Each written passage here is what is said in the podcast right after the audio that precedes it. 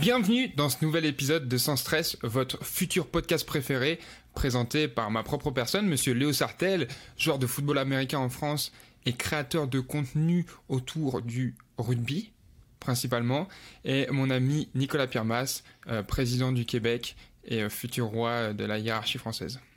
Oui, mais entre-temps, étudiant athlète euh, de football américain qui a beaucoup d'argent. Ouais, mais c'est juste des étapes à franchir. On croit tous en toi ici et en ton prochain mandat en France ou dans un autre pays si euh, ils sont pas détruits d'ici quelques années. En effet. Et comme euh, la France, euh, en ce moment, sur les nouvelles, a l'air très, très, très précaire, la situation, je pense pas que ça va se passer. Moi, j'ai toujours accès à l'eau courante chez moi, et même euh, entre 21h et 21h30, j'ai l'électricité. Donc j'aimerais que... Ok, excuse. Par contre, à Paris, euh, personne ramasse les poubelles et les gens brûlent les rues parce qu'ils veulent pas travailler deux ans de plus. Et ils se battent avec des sabres en ce moment. Non, le problème, c'est pas travailler deux ans de plus. Et on va pas commencer ce podcast avec de la politique. Le problème, c'est pas les deux ans de plus, c'est la façon de faire passer les lois, ok? Ouais, ouais, ouais, c'est ça qu'ils disent, bande de fainéants. Non, c'est vrai, en vrai, c'est fou. C'est quand même fou. Vous êtes le pays de la démocratie. En tout cas, c'est comme ça que on s'est fait dire à l'école, quoi. On s'est fait éduquer là-dessus. Et euh, on dirait que c'est pas très démocratique. Ouais, c'est marrant, il y a un, un film sur les trois mousquetaires qui est sorti il y a pas longtemps. Et euh, il y a des gens qui disent, mais en fait, euh, c'était pareil en 1700 et quelques. En 1800, euh, franchement, c'était euh, le roi, et là, c'est pareil. Aïe. Ah, bah la Macronie! Wow, wow, wow, wow, Je prends pas position. Je prends pas position. Ouais, j'ai dit une connerie, il y avait plus de roi en 1800, mais vous avez compris euh, l'idée. Mhm. En tout cas, ça tombe bien qu'on commence le podcast euh, par un petit débat euh, France-Canada, parce que c'est le sujet de- du podcast du jour. Euh, on a de la chance de tous les deux être partis assez jeunes dans le pays de l'autre. Donc, euh, je- pour rappel, mon pays, la France, ton pays, à toi, Nick, le Canada et Hein l'Haïti. Ouais, merci. On n'oublie pas cas- les origines. Non, dans ce cas, c'est le Canada, bien sûr. Euh, Où je donc, suis né. où tu es né, tu as grandi, tu as reçu ton, éducation, tu as fait du sport, etc. Mhm. Et ce qui est trop cool, c'est qu'on est allé chacun dans le pays de l'autre, mais sans se connaître. Au début, on a tous les deux fait une expérience euh, un peu à l'aveugle, entre guillemets, avec un peu moins de, de guide, euh, avec pas un guide local, en tout cas. Exact. C'est quelle année, toi, que t'es parti en France, déjà? Euh, ça doit être l'été 2016. Ou l'été 2007, un des deux. Ok, donc c'est dans les mêmes eaux que moi. Moi, je suis parti l'été 2017 au Canada pour la première fois. Moi, c'est un peu différent de, toi. Toi, tu es parti en touriste en France. De mon côté, je suis parti au Canada euh, en tant qu'étudiant athlète pour la première fois, à mes 17 ans. Euh, je suis parti étudier à Saint-Hyacinthe, au cégep de Saint-Hyacinthe, donc il y a un cégep euh, dans, dans la campagne un peu québécoise. C'est pas la campagne profonde, profonde, mais quand même. Ah, on va se faire enculer. Non, mais c'est vrai, je veux dire, c'est Oh, pas. non, c'est pas. Regarde, c'est, c'est pas. Bon, c'est dans les environs du Grand Montréal. Certains diraient un peu plus au sud que le Grand Montréal. Euh, quand j'ai. j'hab- Ok. Il y a quelques années, j'aurais dit que c'est euh, la région québécoise. Ok? Mais maintenant que j'habite dans une ville euh, qui est assez loin du plus gros centre qui est Montréal, euh, qui n'est pas la deuxième plus grande ville non plus. Je suis pas à Québec. Je suis à Sherbrooke, qui est techniquement la troisième plus grande ville. Je réalise à quel point le Québec, c'est petit en termes de grande agglomération. Ok. À part Montréal, là, le Québec, c'est très dispersé sur un gros territoire. Et donc, euh, le Québécois moyen, si tu lui dis que Saint-Hyacinthe, c'est la campagne, il va te gifler. Ok? Genre, Ok. c'est, une ville. C'est juste que c'est vraiment loin de. Je sais pas comment t'expliquer. C'est. euh, euh, je, je prends un guess, là, mais c'est Troyes, genre. La ville de Troyes en France. Si ça reste une Ouais. ville, mais c'est, c'est une ville très moyenne, sinon petite, genre. Mais c'est une ville. Ouais. Tu peux pas dire aux gens que c'est la région. Genre, c'est pas. euh, comment vous dites-vous, la région ou la campagne? La campagne. La campagne, c'est pas la campagne. Tu comprends? C'est pas ton les bains non plus. ouais. Tu vois, Mais je crois, je crois que j'aimerais bien. Tu peux checker combien il y a d'habitants à, à Saint-Hyacinthe? Oui, je fais ça tout de euh, suite. Parce que je pense Jamie dans que le podcast à Joe Rogan. Je sais pas si c'est son assistant qui check les infos. Mhm. Mais euh, je crois que franchement, Tonon, c'est équivalent ou peut-être un peu plus grand. Et pourtant, quand tu parles à Tonon, euh, tu- quand tu dis Tonon en France, les gens évidemment vont dire ouais, c'est une ville de campagne.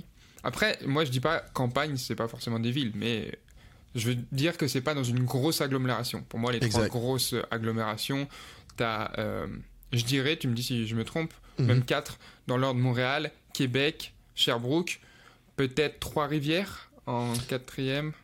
Euh, moi, je te dirais, en vrai, en termes de grosse agglomération, pour comparer, genre, c'est très, way, ça montre que tu as une belle connaissance du Québec, mais pour comparer, au Québec, oui, les gens vont dire que c'est ça. Mais si tu veux, euh, comme comparer à quelqu'un dans des pays où il y a plus de population, en vrai, à part Montréal et Québec, là, il y a pas. Parce que Montréal, on dit Montréal, d'accord? Et on englobe Laval et Longueuil. Mais la réalité, c'est que si on n'englobe pas la- Laval et Longueuil, si je ne m'abuse, c'est Montréal, Laval, Longueuil, Québec. Ouais, tu comprends? Donc déjà, ça demande à quel point Sherbrooke, en termes de population, c'est petit. Je pense qu'on est 185 000.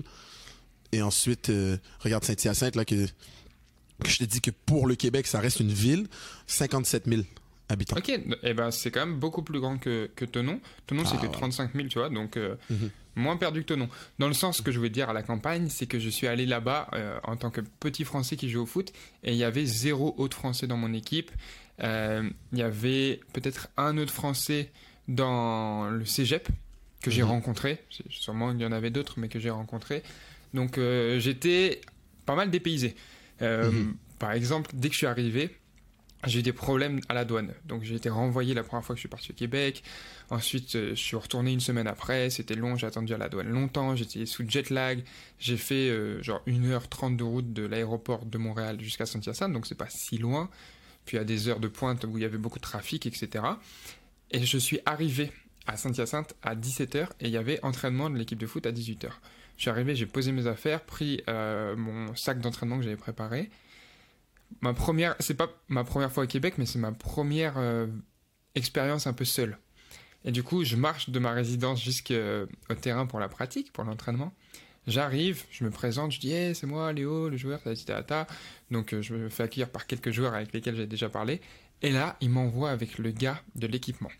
Donc un local de Saint-Hyacinthe avec un très fort accent québécois. Euh, Mm. À l'heure actuelle, j'aurais aucun problème à, le comprendre parce que voilà, euh, j'ai eu mes expériences.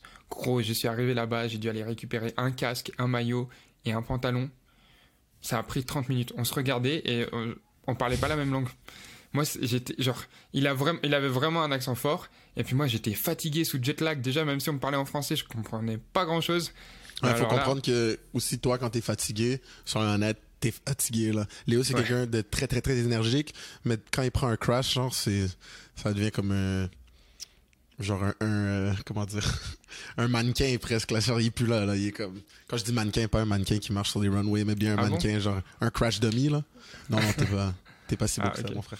Euh, donc vraiment là, j'ai déjà vu Léo euh, justement. Et en fait, c'est drôle. La première fois qu'il est qu'il est revenu au Canada, donc il est venu à Momo. On a fait un entraînement euh, assez tôt dans son retour et euh, il était exténué, genre. J'étais comme what?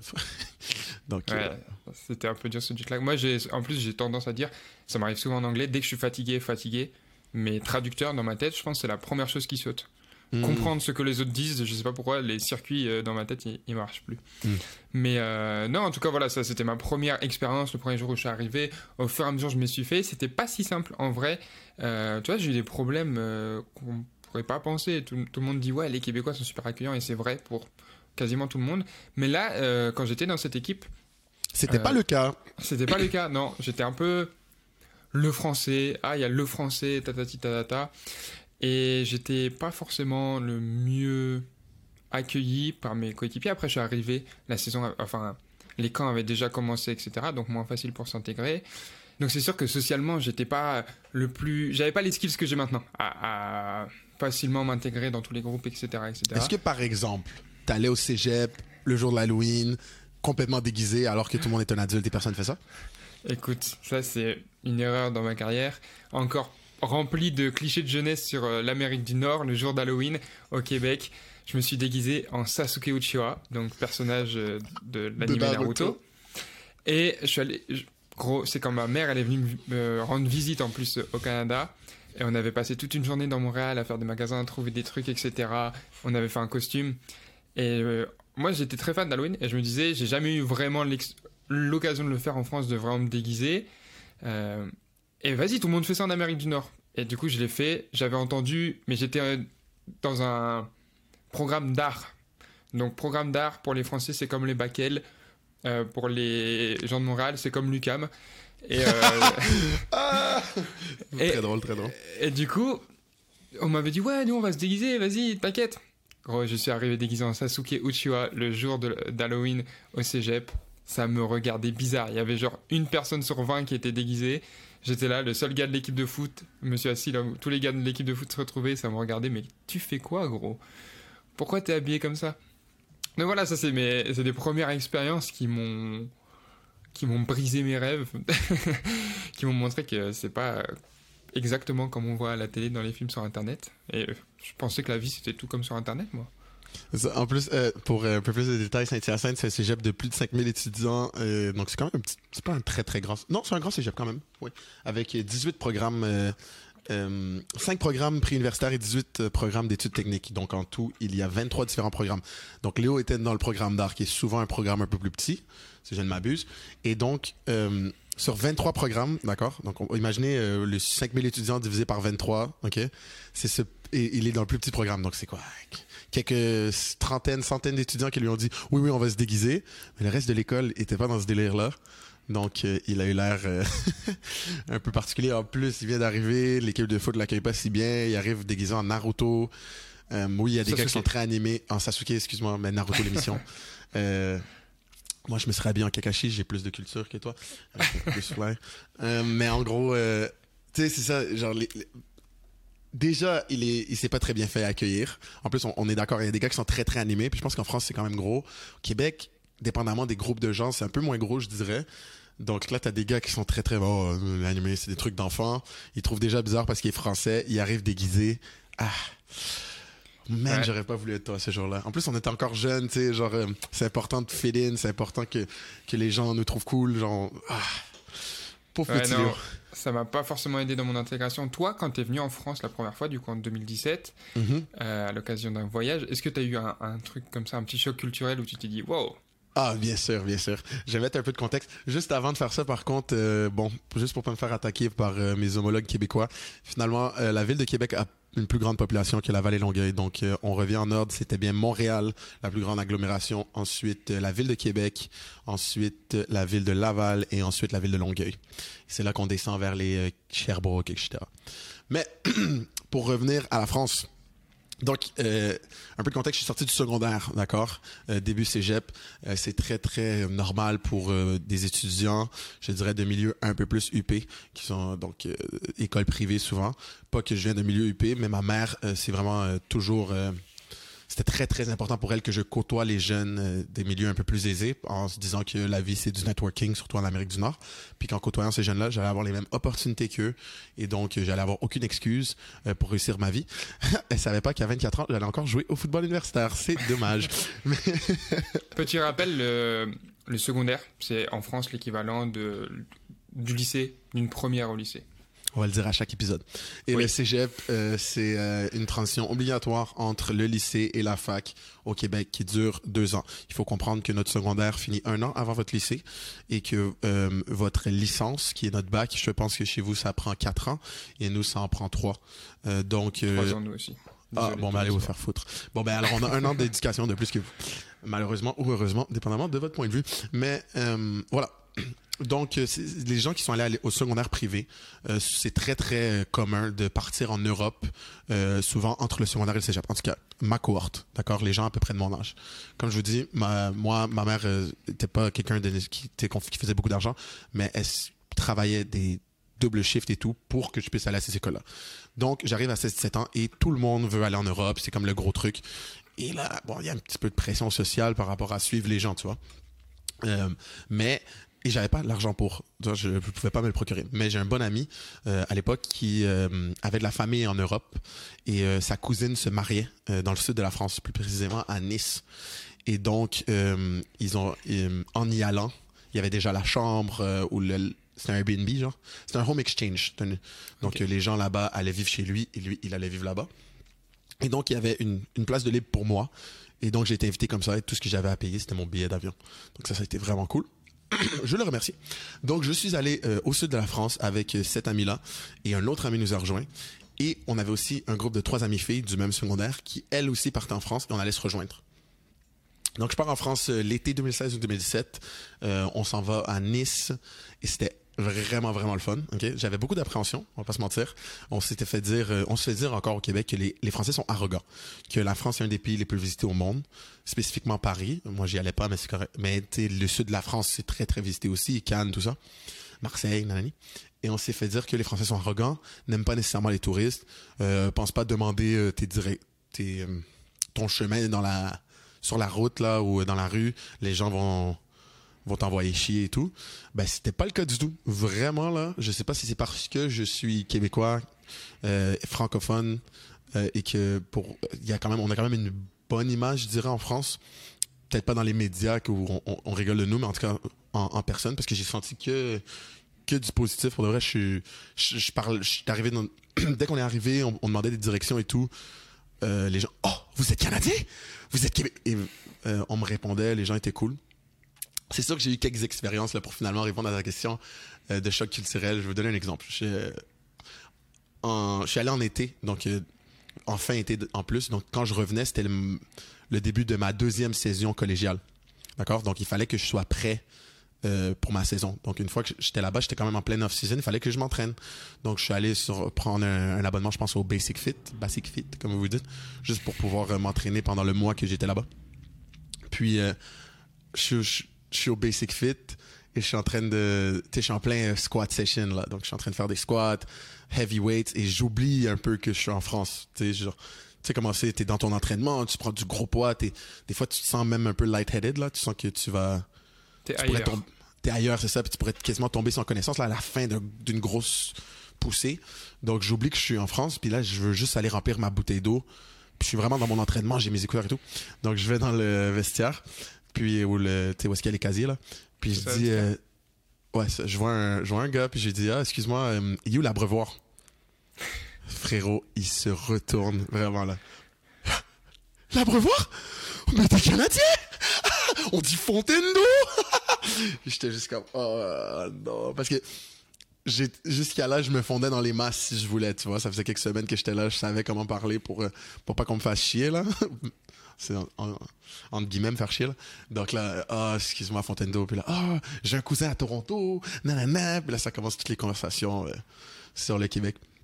Mais en gros, euh, que du positif, man. Pour de vrai, quand les gens savaient qu'on était québécois, j'ai trois petites anecdotes. Premièrement, à ce même gym, le gars m'a laissé rentrer, le gars de la réception m'a laissé rentrer gratuitement. D'accord? Donc j'arrive, euh, je lui explique ma situation. Il dit, ah, t'as un accent? Je dis, ouais, je suis du Canada. Je joue au, au foot américain là-bas. C'est pour ça que je m'entraîne ici, malgré que je suis en vacances. Ah ouais, mais c'est trop stylé, le foot américain. Vas-y. Donc j'ai pas eu à payer ce jour-là. On est à l'épicerie une autre fois euh, avec euh, cette fois j'étais avec une de mes amies filles euh, qui était venue voyager avec nous puis tu sais on, on- on commande plein de trucs pour faire euh, c'était à notre tour là de commander pour la l'Airbnb là tous les autres puis on se faisait un petit souper euh, entre nous et puis en plus il y avait d'autres amis comme je dis tout le monde était en Europe cet été-là tout le monde de mon qui était allé à mon secondaire il y avait d'au- d'autres groupes de ce même secondaire qui étaient en Europe qu'on s'est rejoint donc on est euh, on est à l'épicerie pour cuisiner parce que tout le monde nous rejoint à l'Airbnb et euh, quand on arrive pour payer, il y a le caissier nous, il nous demande on vient d'où, il voit bien qu'on parle un peu anglais, qu'on parle français avec un accent. On lui explique, il trouve ça cool. Il nous fait passer genre la moitié des trucs qui sont dans le scanner, genre il nous fait comme un clin d'œil. Alors que quand quelqu'un te parle de la France, tu penserais jamais que quelque chose comme ça arriverait là. Tu te dis ben non. Et euh, et c'est ça. hein. J'avais un troisième, mais j'ai oublié. Non, c'est très cool, c'est très cool. C'est vrai que dans les clichés, nous, on a un peu l'inverse, tu sais, on, on rigole souvent sur ce podcast du fait que les, les, oula, pardon, les Québécois, ils sont tous super gentils, euh, ils sont gentils. accueillants, etc. Mais en vrai, euh, oui, la plupart sont accueillants, mais j'ai l'impression qu'il y a plus euh, cette habitude d'avoir des Français au Québec que l'inverse. Un Québécois qui est en France, pour les Français, c'est un Pokémon rare, un shiny, tu vois, ils sont là en mode...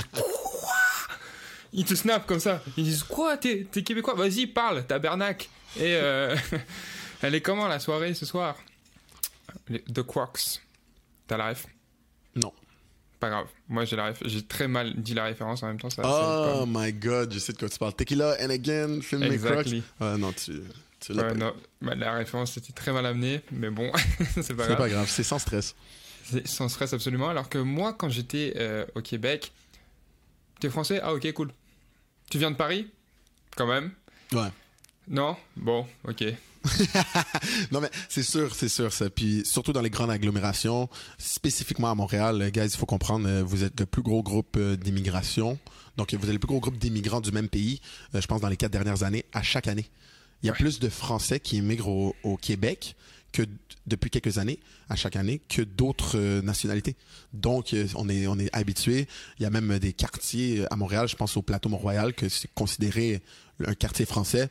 la, la, joke, là, la blague courante, c'est que les loyers montent parce que les Français arrivent, on leur donne le, plus petit appartement, ils font mais c'est si grand! Et là ils, trouvent ça moins cher que chez eux, donc ils lèvent le prix, ils, ils, euh, ils offrent encore plus cher que ce qui est que ce que la personne propose pour avoir l'appartement tout de suite. En plus, c'est plus difficile pour vous euh, d'avoir des appartements en général euh, chez vous. Nous, c'est assez simple. Donc là, les Français sautent sur le premier appartement en se disant ah j'en ai besoin tout de suite. Et euh, ça fait que les Québécois de souche, si tu me permets, ou même les, les, les, immigrants qui sont au Québec depuis plus longtemps, qui sont non français, right, sortent du plateau Montréal parce qu'il se fait quote unquote gentrifier. Le prix est, ne fait que lever et les gens n'ont plus les moyens. Tu comprends? Vous arrivez aussi avec des euros. Donc, il y a initialement, donc, une fois, après vous travaillez au Québec, vous êtes payé en canadien, mais initialement, vous arrivez avec votre euro. La conversion euh, vous avantage. Donc, il y a tout ça. Donc, oui, si tu es dans un grand centre québécois, il y a des chances que le fait que tu es français choque personne et euh, n'intéresse personne. C'est vrai. Il y a même des gens qui auraient peut-être malheureusement des connotations négatives par rapport à ça, mais qui aillent se faire foutre. Euh, je veux dire, il faut il faut rencontrer les êtres humains. mon un de mes meilleurs amis aujourd'hui est un Français que j'ai rencontré au Québec. Euh, puis garde, je pense que les Français, vous êtes quand même des gens confiants, assez arrogants, comme on dit, et ça va pas vous, euh, ça va pas vous choquer. Je pense que même en français, hein, des fois, il y a des mauvais stéréotypes. Donc, euh. ouais. mais laissez pas ça, s'il vous plaît, vous arrêter de venir au Québec. ces gens-là, c'est leur problème. C'est pas, je veux dire, le Québec promouvoit à, à l'international et en France euh, de venir émigrer au Québec pour une raison. On a besoin de main-d'œuvre, on a une pénurie de main-d'œuvre, on a besoin d'augmenter euh, notre taux de population parce que notre taux de natalité n'est pas assez pour euh, maintenir une population croissante. Et au final, on a besoin de jeunes qualifiés parce qu'on a une population vieillissante. Donc pour toutes ces raisons, venez les Français. C'est sûr. Puis, petit point motivation, entre guillemets, ou indication, pour partir au Québec, il y a plusieurs options. En tant que Français, soit pour les études, que ce soit un cégep, une université. Certes, l'université est payante parce que c'est l'Amérique du Nord, euh, mais euh, en fait, il y a des accords entre France et Québec et on paye euh, comme des étudiants canadiens. Donc pas comme des étudiants québécois où là c'est moitié moins cher, mais comme des étudiants canadiens. Et selon les universités, on revient à 5000 euros l'année, euh, grand max, 5000 dollars en plus, je pense, l'année. Et encore, maintenant, il y a une simplification qui passe à partir de cet été. Pour certains, euh, certaines universités francophones au Québec, les Français paieront comme des Québécois euh, s'ils étudient dans un programme qui recherche de la main-d'œuvre, comme tu as dit, que ce soit de la santé, que ce soit un programme dans l'agriculture, etc. etc. voilà, je vous laisse vous renseigner sur Internet en tout cas, mais il y a de plus en plus de portes ouvertes. Sinon aussi, vous pouvez faire un PVT, c'est sur tirage au sort, mais vous avez deux ans de vacances travail. Moi, j'ai pu faire ça à un moment. Euh, malheureusement, il y a eu le Covid, donc c'était plus vacances que travail. mais euh, non, très pratique de partir au Québec. Puis même, c'est cool. En fait, c'est, je pense aussi pourquoi il y a autant de personnes qui s'expatrient, c'est parce que il y a cette, euh, c'est l'Amérique en français. Non, c'est pas, c'est pas ça que je veux dire. On rigole souvent de ça, mais c'est un pays assez lointain avec une culture quand même différente, mais francophone. C'est-à-dire n'as pas forcément euh, besoin d'apprendre une toute nouvelle langue, besoin de changer toute ta culture. Et euh, tu, voilà, tu es quand même à l'aise. Exact. Je pense que c'est important de voyager. Je pense que c'est cool de voir. Euh, tu sais, on, est francophone. la francophonie, c'est quelque chose de, de. Pour moi, c'est quelque chose de beau. Tu sais, on le réalise quand on va dans des pays anglo-saxons. Les gens sont, choqués qu'on parle français, qu'on soit français de France ou, ou canadien ou québécois des Canadiens francophones, il y en a aussi, euh, qui sont hors Québec. Mais, euh, et, je pense que c'est à cause de, la globalisation actuelle, du fait que, tu on est tous sur le gros contenu Netflix, produit en Amérique. Euh, oui, il y a des séries internationales qui sortent et qui percent, mais c'est, coréen dernièrement, des grosses séries au UK aussi. Des fois, en tout cas au Québec, je sais pas autant pour vous, parce que vous êtes quand même un grand producteur de culture et de votre propre contenu, we take for granted le fait que on, parle français, on a cette chance, puis que la francophonie, elle est, elle est petite, to a certain extent, mais elle reste internationale. Il y a la francophonie euh, euh, en Amérique du Nord, il y a la francophonie européenne, bien sûr, il y a la francophonie asiatique, a la francophonie euh, sur le continent africain. Et c'est, beau, c'est, ça nous permet des connexions. Il y a rien, en, d'autres mots là, il y a rien de, de, mieux que partir dans un pays non francophone et de rencontrer un autre francophone. La connexion se fait instantanément. J'ai eu la chance d'aller en Asie il y a quelques étés et euh, j'étais devant un, en Corée, en Corée du Sud, j'étais devant une boîte de nuit et la ligne était immense. D'accord? Tout le monde attendait, c'était une grosse soirée, c'était une boîte de nuit euh, hip-hop dans un pays euh, où tu sais c'est pas c'est pas là hip-hop américain en plus, donc c'est pas la plus c'est pas le, style de musique le plus populaire. Donc les gens qui aiment ça ils sont tous allés à cette boîte de nuit là ce soir-là. donc il y a eu un engouement. Puis je réalise que le, le, le bouncer, ou pour vous le vigile, c'est un black. Donc je me dis, ah, euh, il, il y a des chances qu'il soit francophone. Il y a une grosse immigration euh, africaine euh, en Corée. J'arrive, donc je me dis, ah, si ça se trouve, c'est un Ivoirien. Et oui, ça tombe bien, c'est un Ivoirien. Il parlait français et automatiquement, je, dis, hey, ça va mon frère? Il, il est trop content. Il dit, ah, tu viens d'où? Je dis, ah, je viens du Canada, j'ai des origines haïtiennes, nanana. Boum, il me fait rentrer avec les gars avec qui j'étais. Tu comprends? Et là, je dis pas juste, oh, le francophonie, c'est cool, ça te fait rentrer dans des clubs, mais mon point est que tu vas rencontrer des gens, tu vas connecter avec des gens euh, de manière que tu n'aurais jamais connecté parce que la langue est la première porte à la, à la culture, selon moi, et à la connexion. Euh, même chose, j'étais au Japon, dans ce même voyage, on est en train de monter euh, une montagne, en train de monter une montagne. et on, je parle français avec deux Montréalais amis à moi, et on entend, pendant que nous on monte, il y a des gens qui descendent, c'est comme un trail de une heure, et on entend euh, des accents belges, mais en français. Boum. On, eh, non, non, non, connexion. On est allé manger avec ces gars-là, on est sortis, on les a revus. Aujourd'hui, euh, si je vais en Belgique un jour, c'est sûr que je vais les checker. Tu sais, c'est beau, la francophonie, puis il faut, il faut euh, en être fier, puis il faut l'explorer.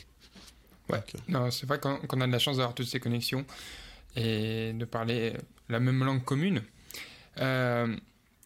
c'est pour ça que c'était certes un peu dur mon premier voyage ma première expérience euh, au Canada, mais en même temps, il y avait tout ce côté assez simplifié qu'au final, c'est des gens qui parlent la même langue que moi. Je me retrouve jamais vraiment tout seul euh, avec personne avec qui parler entre guillemets. Après, il y a eu, on a parlé des chocs culturels un peu entre guillemets négatifs, mais il y a eu aussi des, très bons trucs, tu vois. Euh, j'ai fait mes premières soirées un peu nord-américaines. Je vivais dans une maison avec 11 chambres. Ok, c'est énorme. Mais c'était une très grande maison avec piscine, etc. Et il y avait des gars de l'équipe de foot qui, qui vivaient avec moi et invitaient beaucoup de gens en piscine, etc. Genre, c'est des trucs auxquels j'ai pas été habitué ici en grandissant, encore moins à Tonon-les-Bas. Mais euh, non, ça, ça faisait partie des expériences cool. Euh, je regrette pas, je regretterai jamais. Mais j'avoue que cette expérience a été encore améliorée quand je suis retourné en 2019 faire ma deuxième expérience dans une grande ville qui était Montréal. J'habitais vraiment au centre de Montréal en plus. Euh, Petite Italie représente sur Saint-Laurent, donc le boulevard euh, des boîtes de nuit, mais pas que, un des plus gros boulevards euh, de, Montréal. Et puis, bah, c'est là où je t'ai rencontré qu'on a vécu beaucoup d'autres expériences. Moi, je pense par exemple, ça c'était assez récent, c'était pas quand je vivais là-bas, mais on a vu, j'ai vu le Canada autrement. On est allé à Toronto, on est allé à un festival de musique, donc Rolling Loud, qui est un des plus gros festivals de musique euh, au, monde, même le plus gros festival hip-hop au monde. Je suis pas prêt à m'avancer là-dessus, mais sûrement. il me semble, il me semble, bah, pas l'édition de Toronto, mais en tout cas à Miami, etc. Ouais, je pense qu'en termes de rap, c'est le plus gros euh, festival. Ouais. Et, je serais prêt à quasi sûr. Et puis voilà, on a, en gros, c'était trop bien. On a vécu grave des trucs. Et pareil, quand on était là-bas, euh, on a rencontré, on était avec d'autres Québécois. Et dès qu'on a rencontré des gens qu'on entendait que ça parlait français, tu sais, ça parlait beaucoup plus vite avec eux, il y avait une petite connexion. Euh, donc c'était cool. Mais on a eu aussi la chance de faire un voyage en France, vraiment voyage euh, vacances, toi et moi. Et à l'heure actuelle, c'est un de mes meilleurs voyages, même si j'étais chez moi, mais c'est un de mes meilleurs souvenirs que j'ai. Non, c'est sûr, ce voyage-là est exceptionnel. Euh, juste avant de dive sur ce voyage-là, si ça te dérange pas, j'aimerais. j'ai une question pour toi. Je vais avancer sur un point, mais je me demande si je me demande si c'est juste moi qui pense ça aussi, euh, il y a un fondement là derrière ça. Là. Est-ce que tu penses que les, les Québécois sont... Bon, il y a cette... Euh, comme j'ai dit tantôt, il y a cette euh, rumeur, cette pensée que les Français sont pas accueillants avec des touristes? D'accord. Et ça vient pas juste du Québec, là. Ça vient, c'est comme une réputation internationale sur des sites de voyage, etc. Les Français, surtout Paris, sont pas accueillants avec des touristes. C'est la ville la plus visitée au monde. genre, les gens sont tannés. Mais tantôt on parlait du sud de la France, mais même à Paris, euh, qu'on on s'apprête à aborder tantôt avec toi, moi j'ai été hyper bien accueilli. Est-ce que tu penses que c'est le fait qu'on est un des seuls groupes de touristes qui parlent français? Ou est-ce que c'est parce qu'on est québécois spécifiquement? Et comme tu as dit tantôt, on est des Pokémon rares? Je pense que les deux, les deux, euh, les deux fonctionnent et les deux euh, rentrent dans l'équation. Évidemment, le fait que vous parliez français, ça euh, raccourcit le gap, la différence entre guillemets entre les deux populations très vite. On Mhm. y a ce- cette pensée qui est quelque chose de de fondé. Euh, le peuple franco euh, français, pardon, pas francophone, mais le peuple français de France a beaucoup plus de mal à parler anglais et à parler d'autres langues. Mm. C'est quelque chose de moins populaire, on en a déjà parlé dans ce podcast, toi et moi, mais voilà, c'est quelque chose, quelque chose de moins populaire en France. Du coup, quand c'est des touristes, que ce soit euh, euh, européens, d'autres d'autres pays voisins ou américains, direct, il faut parler une autre langue, ça devient un peu plus compliqué. Là, tu as quelqu'un qui a une autre culture mais qui parle ta langue, ça brise direct la, la glace. En plus, le fait d'être Pokémon rare, des fois, ça offre des accès à des endroits. Des fois, ça offre pas d'accès. Euh, on- ça, ferme des portes. ça ferme des portes, notamment quand on porte un pantalon à fleurs. Mais ça, c'est c'est pas mon dos, c'est euh, celui du Bouncer. N'importe quoi. N'importe quoi. On va parler de cette histoire, Léo. C'est un, c'est un gros menteur. Mais euh, ouais, je vais revenir sur euh, le troisième euh, point positif euh, du voyage à Nice euh, qui m'est arrivé parce que j'étais québécois. Je viens de m'en rappeler. Euh, et là, c'est ça. c'est- Ça vient aussi dans. Je, me- je me demande si c'est vraiment les Français qui sont euh, comme. Oh, c'est étonnant comment les, les Français sont gentils ou si c'est juste qu'à cause de la réputation. euh, qu'on se fait dire en tant que voyageur que les Français vont être arrogants, euh, demander leur rien, genre ils sont pas là pour vous. Euh, les gens se, automatiquement se s'empêchent, s'auto-censurent, genre de demander des, à des Français des, des faveurs. Et donc, ça c'est, un self-fulfilling prophecy. Parce que je suis au milieu de Nice, OK, dans un, dans un Airbnb qu'on a loué. Et euh, il faut que je m'entraîne pour le foot, d'accord? Je suis allé à la muscu euh, ce matin-là. Euh, là, en après-midi, on a une activité. Je retourne au Airbnb, il y a tout mon groupe euh, d'amis. Tout le monde est en train, tout le monde est, on est en voyage, eux, ils s'en battent les couilles d'aller s'entraîner. Quelques-uns, ils s'entraînent avec moi parfois, mais en général, ils chill. Et là, je réalise, man, il faut que je fasse du, euh, du turf work. Faut que, faut que je cours des tracés, faut que, tu vois ce que je veux dire? Que tu ailles sur le terrain. faut que j'aille sur le terrain, faut que je fasse euh, des, des, des mouvements de receveur, quoi. Fait que là, je, je regarde les, les, les terrains proches, il y en a aucun proche, tu sais, on n'a pas nos, nos véhicules, oui, on peut prendre les transports en commun, mais on est nord-américain, on est genre, ah. on peut prendre, on veut prendre Uber, c'est cher, nana. Je dis, ah. Et dans une heure, je dois faire une activité avec mes amis, ou genre dans une heure et demie. Donc, j'aurai pas le temps de partir, revenir me doucher. Je, re- je vais au balcon pour mieux y penser avec de l'air frais, et je réalise qu'en bas de mon balcon, l'appartement en bas, il- la personne a, a mis un, du faux gazon sur genre euh, sa partie de, de cour arrière. Pour, comme ça, je présume qu'il n'avait pas envie de, de devoir euh, tondre le gazon. Je me dis, en bon québécois, je me dis, ben, je vais descendre en bas, je vais lui demander si je peux m'entraîner sur son turf. Tu vois, genre, j'ai l'impression qu'en France, c'est comme, de quoi tu parles? Qui fait ça? Je suis- mais je suis descendu en bas, j'ai cogné, le gars, il ouvre la porte, c'est un bon monsieur français, très, très poli. Oui, bonjour. Je dis, oui, excusez-moi, c'est très, euh, ça, c'est très particulier comme demande, mais je, joue au football américain, je suis ici en vacances, euh, j'aurais besoin de faire un entraînement, je sais pas où il y a des terrains. Euh, j'ai vu que vous aviez un terrain synthétique en arrière, un petit gazon, est-ce que je pourrais faire quelques petits entraînements?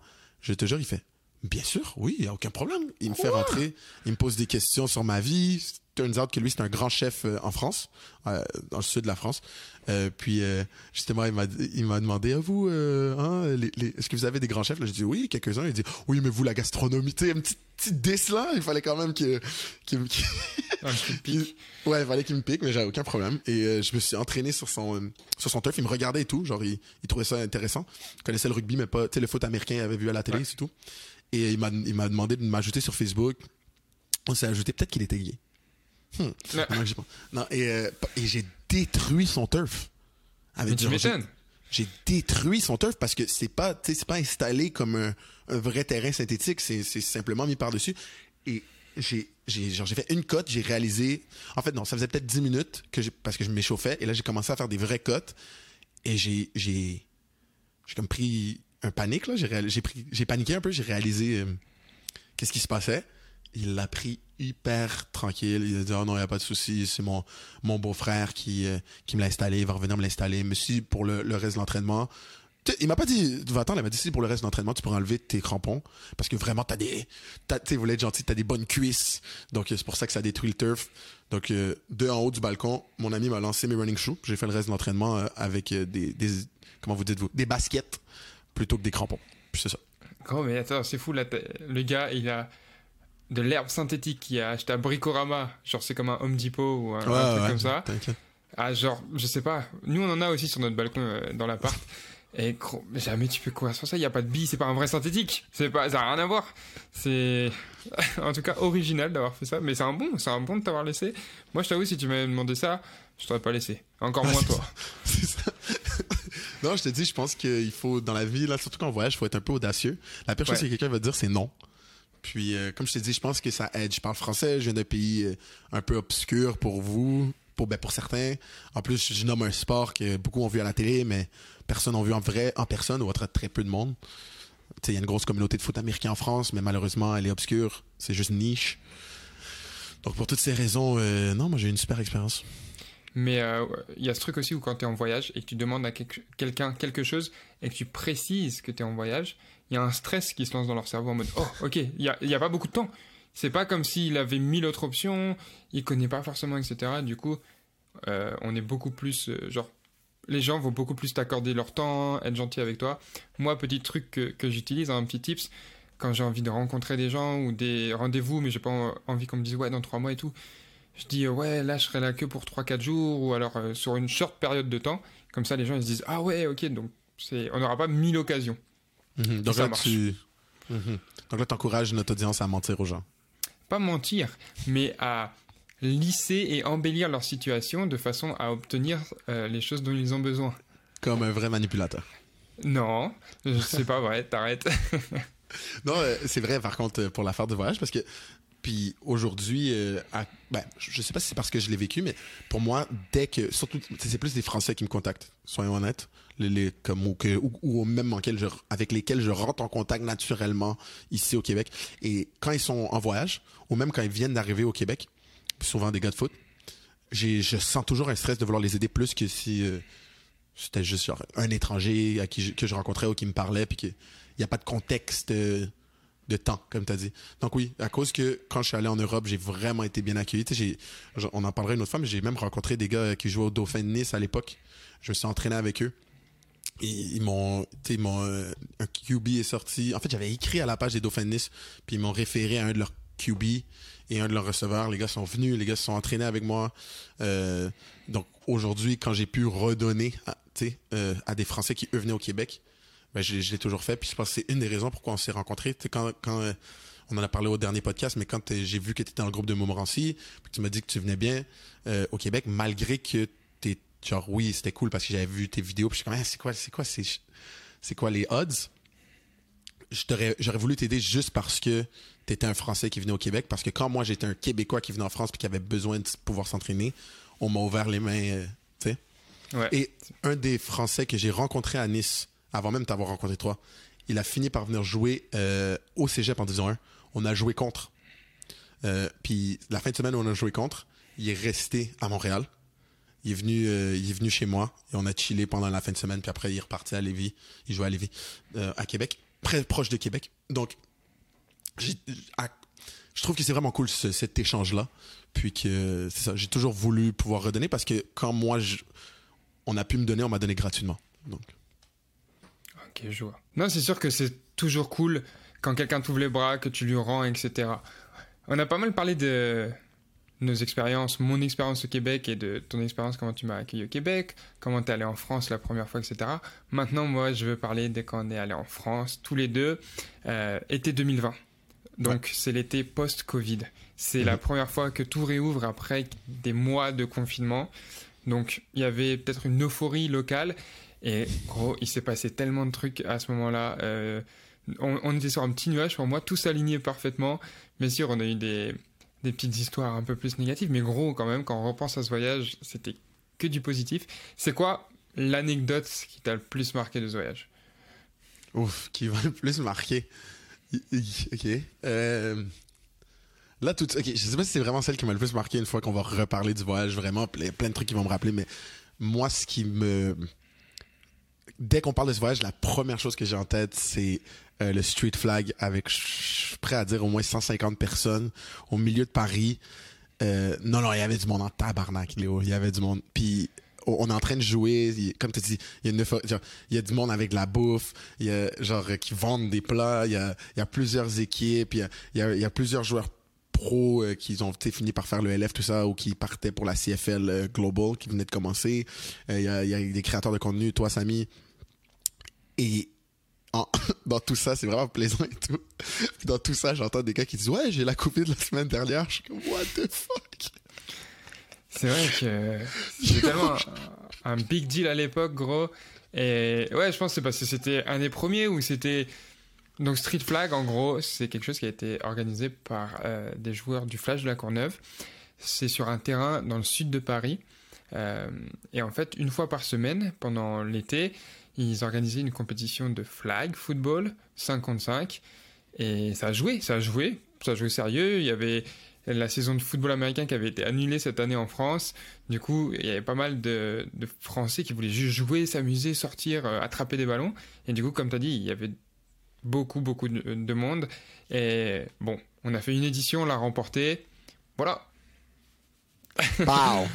plus, rien à dire. Non, euh, ça, franchement, c'était cool et ça a marqué aussi des gens, euh, des gens contre qui je joue maintenant. Ils me parlent encore de cet événement parce qu'il y avait, comme on a dit, la communauté du football américain en France est assez niche, assez petite, tout le monde se connaît un peu. Et t'avais marqué les esprits à l'époque. Les gens te connaissaient un peu, les gens qui me suivaient parce qu'on avait fait du contenu ensemble, on s'entraînait, etc.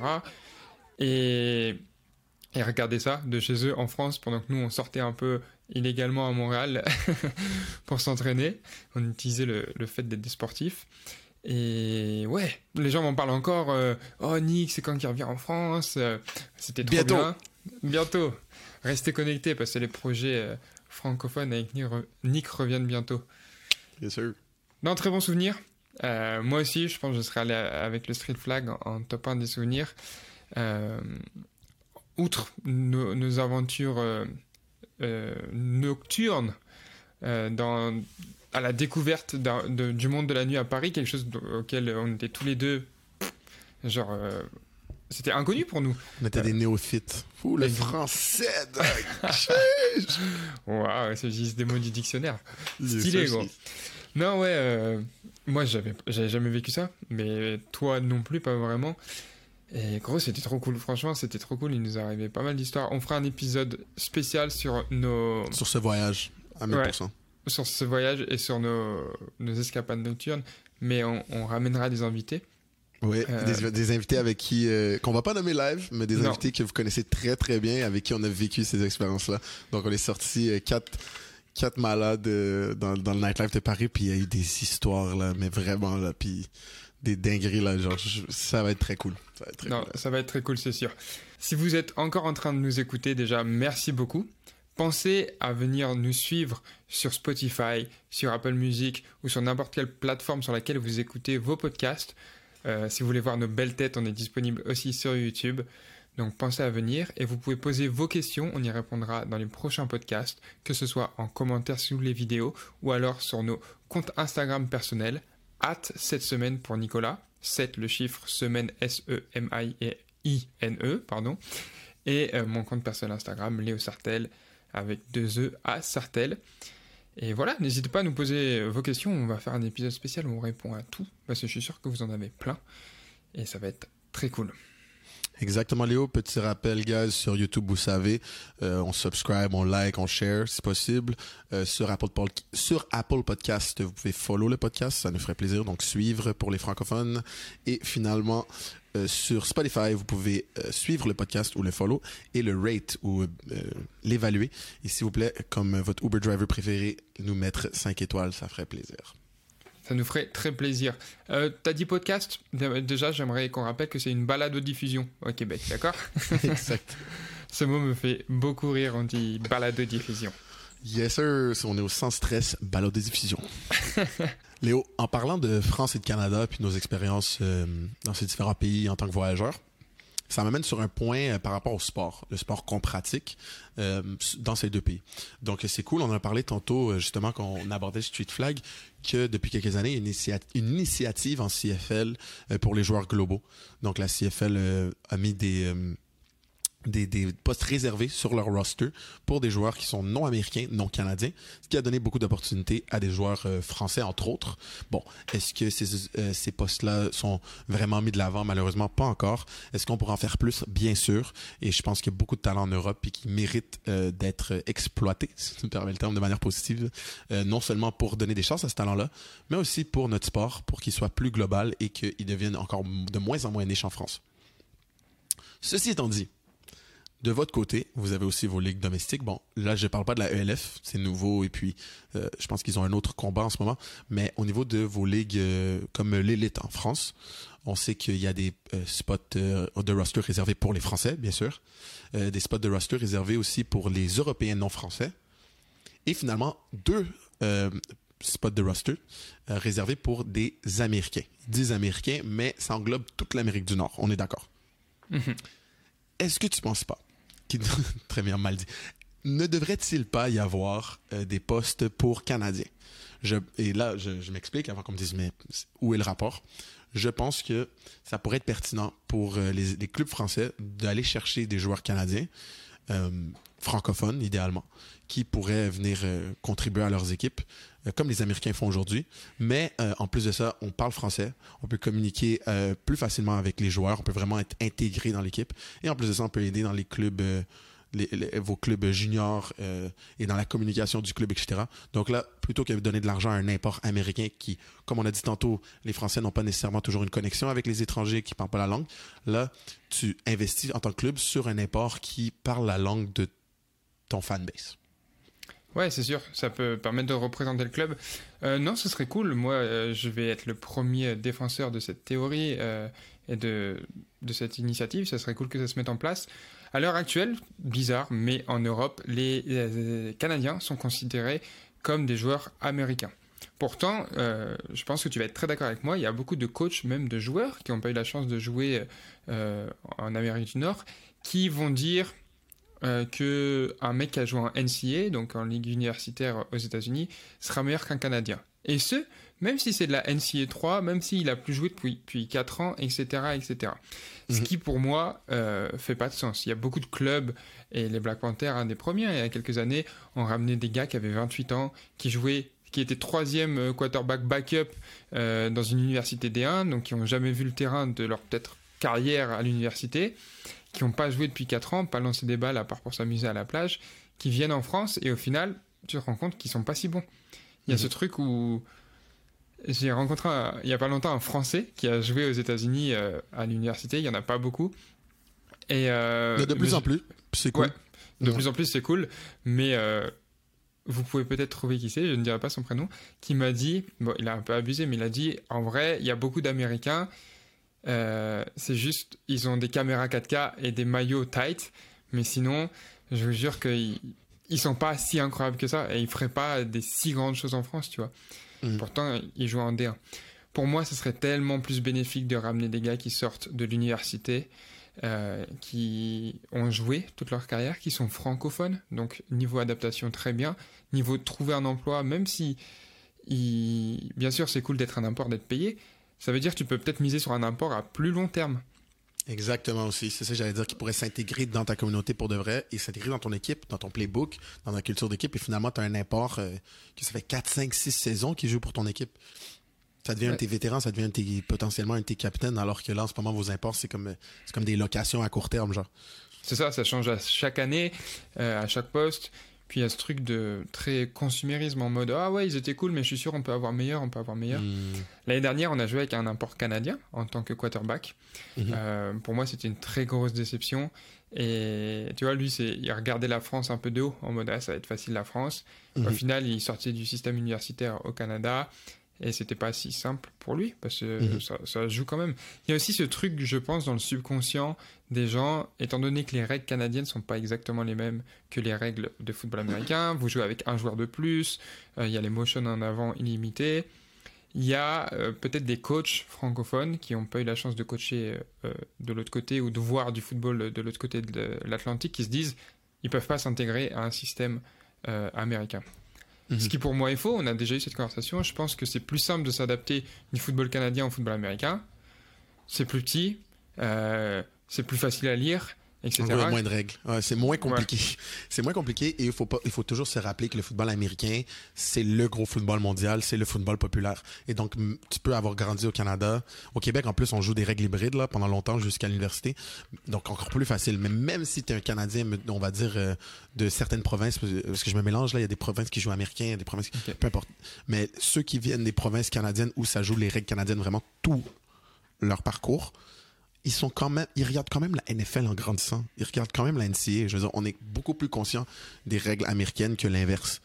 Je joue au, foot euh, U-Sports. Like, Au moins une fois par cohorte, t'as des Américains qui descendent, euh, qui, montent des, États-Unis euh, pour le Canada, là je parle géographiquement, pour venir jouer U-Sports. Et les premières fois qu'on leur explique les règles, tu le vois, leurs yeux s'écarquiller. Ou même, euh, il y a les histoires communes là, de, de gars qui, qui viennent de la NFL à la CFL. Chad Ochocinco, euh, Johnny Manziel euh, dernièrement, qui, qui- il y a des interviews où ils, parlent de leur première adaptation aux nouvelles règles et qui disent wow, tu sais, ils savaient même pas que ces règles-là existaient ou ils en avaient entendu parler vite fait. Juste là, euh, cette fin de semaine, on a fait un, mini-camp de trois jours avec mon équipe et on a un, receveur euh, de Baltimore qui, euh, vient probablement jouer pour nous. Il attend juste d'être accepté à l'école. Il est en ce moment sur liste d'attente. Donc, si ça s'est fait, c'est officiel. Et il était là en observation au camp. Il m'a posé peut-être 20 questions sur, la, une verge obligatoire, le 1 yard pour vous, entre le DB et le receveur sur les free release. Donc, le fait qu'on a un élan gratuit.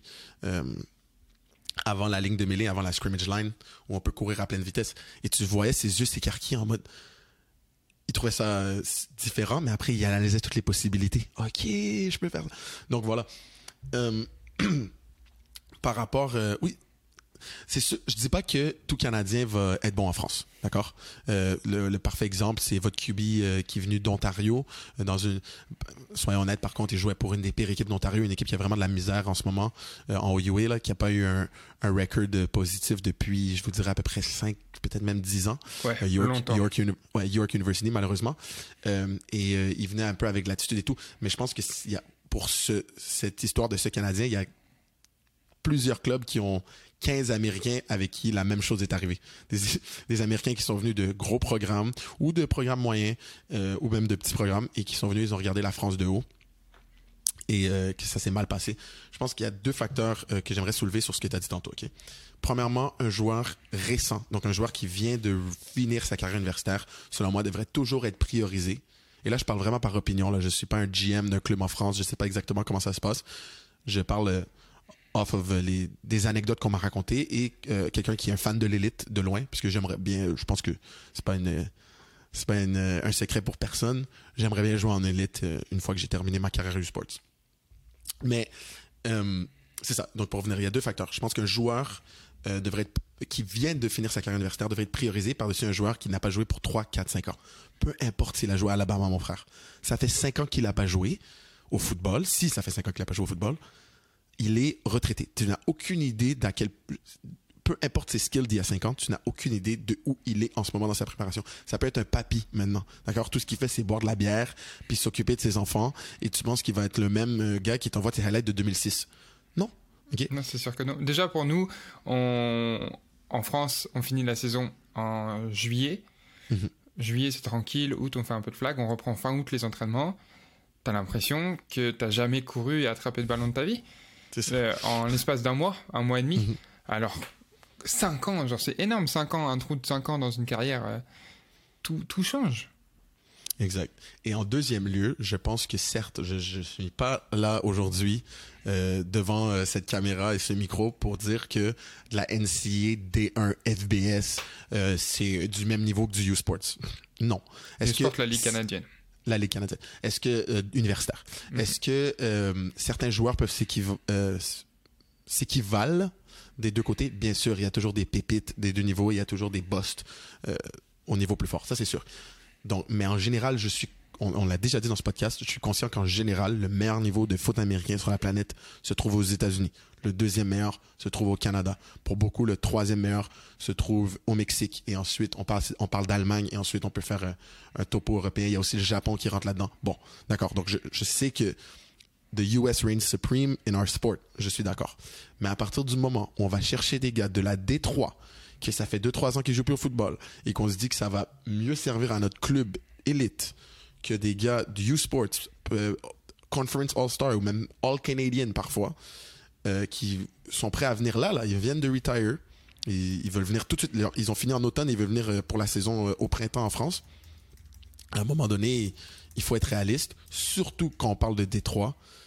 Le, le, niveau U-Sport, c'est bien meilleur. Quand, je parle en connaissance de cause. Quand j'étais au cégep, okay, le, en, en, Division 1, donc avant d'aller à Montmorency, j'étais au cégep Vanier. Et euh, deux ans de suite, en pré-saison, on a joué des équipes euh, Division 3 NCA.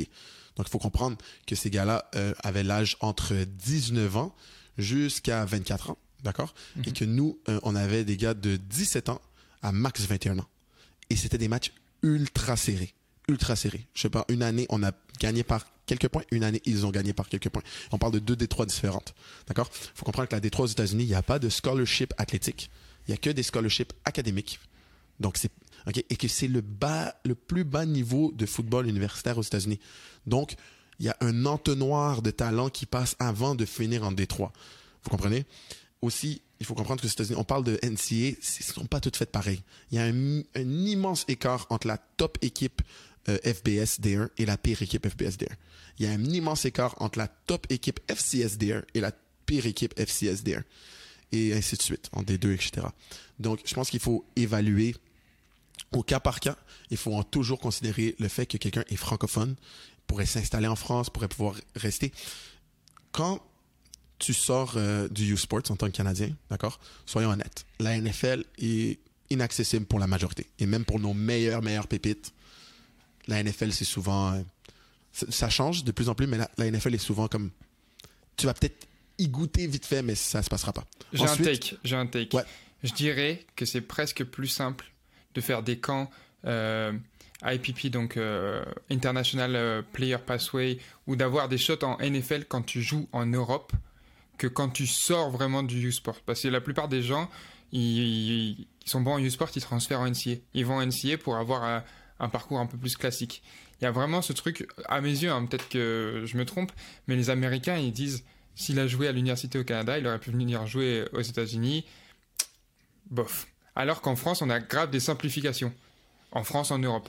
C'est aussi ça. C'est pas juste que non, euh, ils regardent la, France et l'Europe en mode c'est meilleur. C'est juste que vu qu'on est considéré comme un, un autre continent avec euh, beaucoup plus en retard sur le développement du football américain, il y a ce truc où on va mettre des, le, le global player en CFL ou alors euh, l'international player pathway en NFL pour amener des Européens. Alors que quand tu es canadien et que tu n'es pas allé dans le système nord-américain euh, des États-Unis euh, universitaire normal, c'est encore plus dur de faire ta route pour la NFL. Here, here's the thing, je vois ce que tu veux dire. Um, c'est pas vrai, il n'y a pas beaucoup de gars de youth sports qui transfèrent à NCA, d'accord? C'est mm -hmm. des gars de cégep ou de high school qui ouais. vont à NCA. Euh, une fois que c'est U-Sport, c'est très très rare. Il y en a eu quelques-uns, surtout pendant la COVID, euh, des transferts des deux côtés. Là, on a un gars d'Oregon qui est allé à UBC. Il y a quelques gars aussi de U-Sports qui sont allés en NCA dans ces périodes-là, comme euh, tout le monde pouvait se déplacer sans, euh, pénalité à l'époque euh, de la COVID, quand les saisons ont été cancellées pour plusieurs équipes, ben, toutes les équipes au Canada et quelques équipes aux États-Unis. Euh, mais il y a, beaucoup de, réalité dans ce que tu dis, dans le sens que pour la NFL, si tu as joué au Canada, tôt dans ta vie, on il y a des grandes chances qu'on t'a identifié jeune, high school, cégep, et attend pour t'amener dans un programme NCA. Et donc, si tu as un talent, euh, et là, on parle même pas de qualité de football, là, parce qu'il faut, soyons honnêtes, pour la NFL, oublie comment tu es bon pour attraper des ballons et courir des tracés. Il y a des barèmes minimales. Il faut que tu cours une certaine, un certain 40 verges, il faut 40 yards.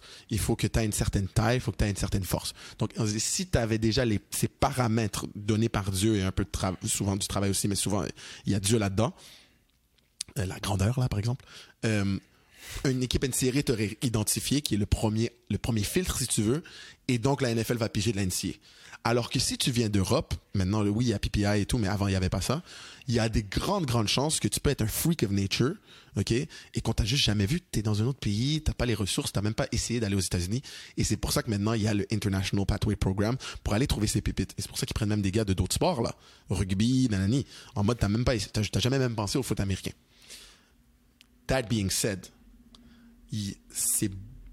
donc oui, il y aura peut-être plus, c'est plus facile. En gros, si tu prends le même être humain, il a plus de chances peut-être de faire le IPP, d'accord, l'International Pathway Program en sortant de l'Europe, d'accord, que euh, de, jouer U Sports et que la NFL dit ah, tu sais quoi, du U Sports, donnons-lui une chance.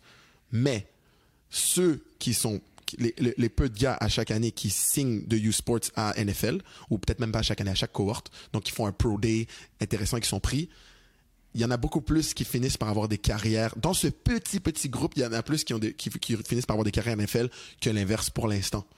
Oui. Laurent Duvernay tardif, par exemple. Vous voyez ce que je veux dire? C'est un gars qui a joué à McGill. D'accord? Donc, il a, joué, il a fait high school, il a fait cégep. Ensuite, il a joué à McGill tout en faisant son bac en médecine.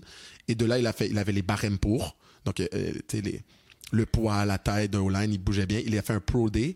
Des équipes NFL sont montées des États-Unis, euh, ont traversé la frontière, sont venues au Pro Day. Et euh, de là, il a été drafté. Tu vois? Donc, il y a cette possibilité-là. Il a été drafté pas euh, International Pathway Program. Non, non, il a été drafté réellement à travers le draft normal de la NFL.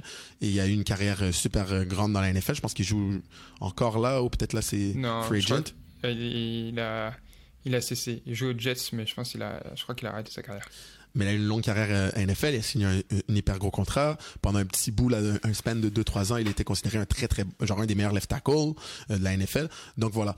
Il a gagné un euh, Super Bowl avec les Chiefs. Il a gagné un Super Bowl avec les Chiefs. Et puis c'est une star du Québec là aujourd'hui, entre autres grâce à ça, mais aussi à cause de son euh, implication communautaire, le fait que c'est un médecin. Pendant la COVID, il a choisi de ne pas aller jouer à NFL et de prêter main forte au système de santé québécois qui en arrachait. Donc vraiment un grand homme on pourrait parler de lui longtemps. On espère un jour l'avoir comme invité dans ce podcast.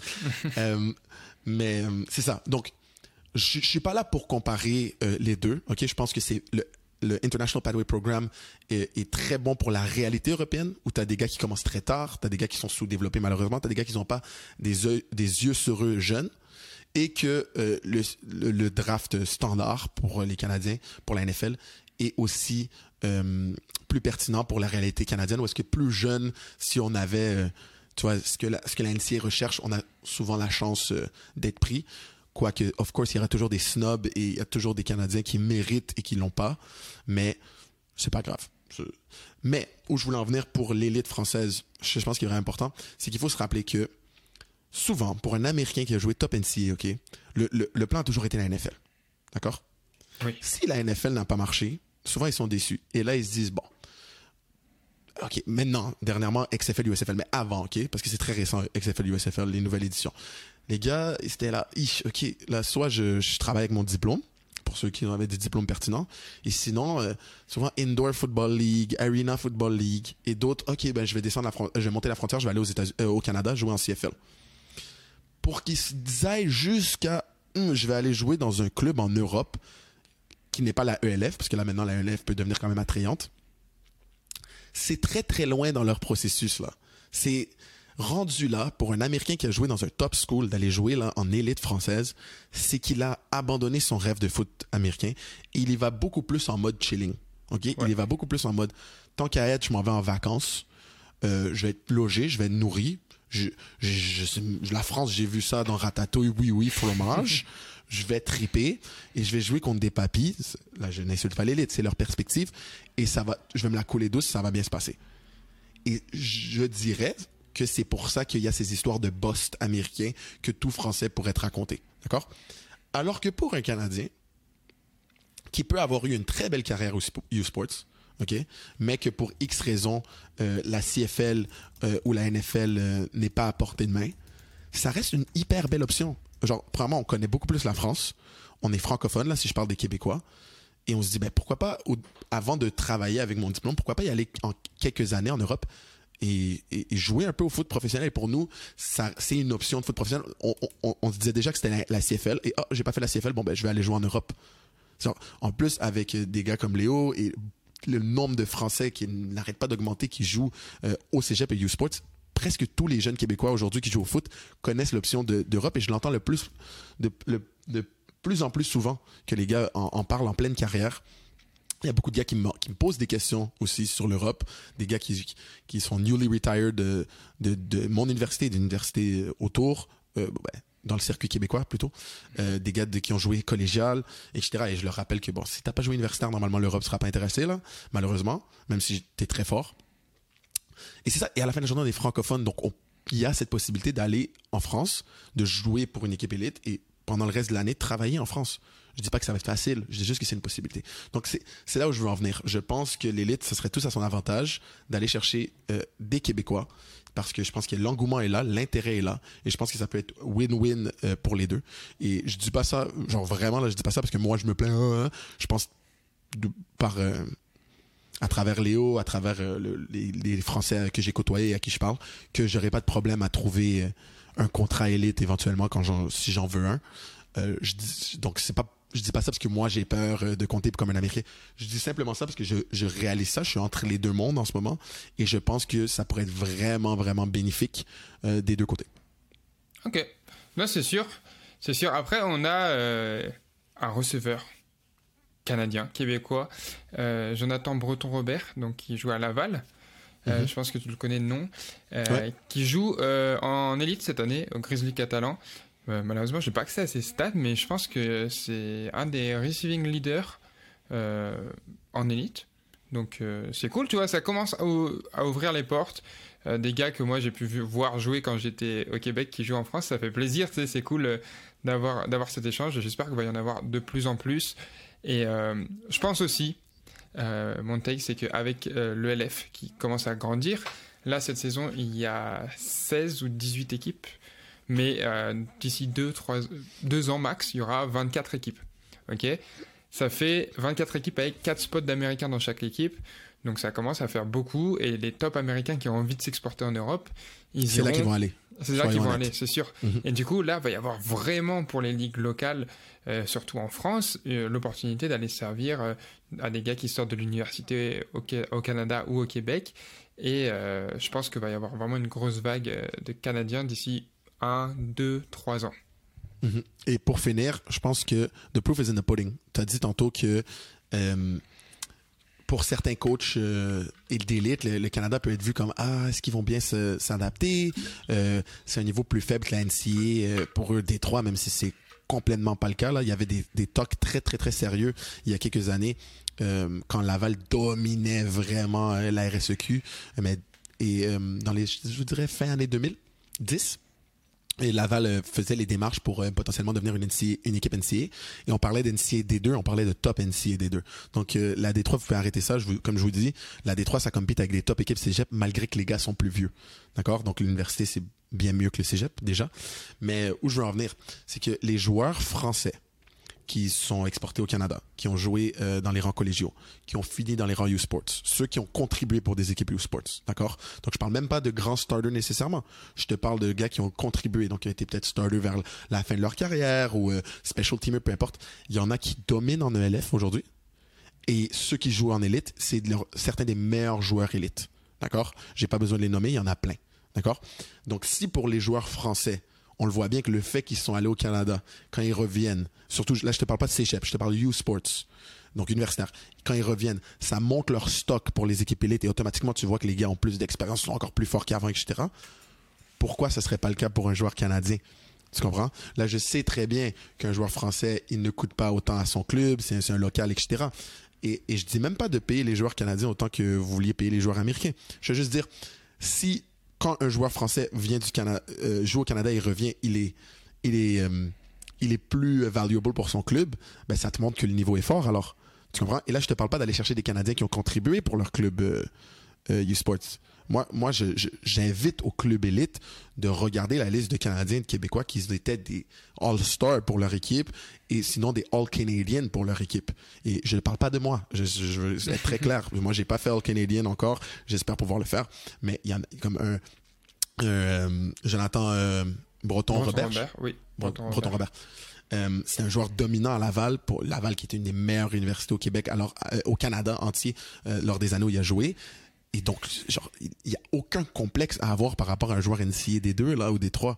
C'est ça. Et je suis sûr que ça se passe, ben, si je peux m'avancer, que ça se passe sûrement très bien au Grizzly. Le fait qu'il parle français, ça aide avec le playbook, la connexion avec les joueurs, sortir avec les gars, la cohésion d'équipe, etc. Voilà. C'est sûr.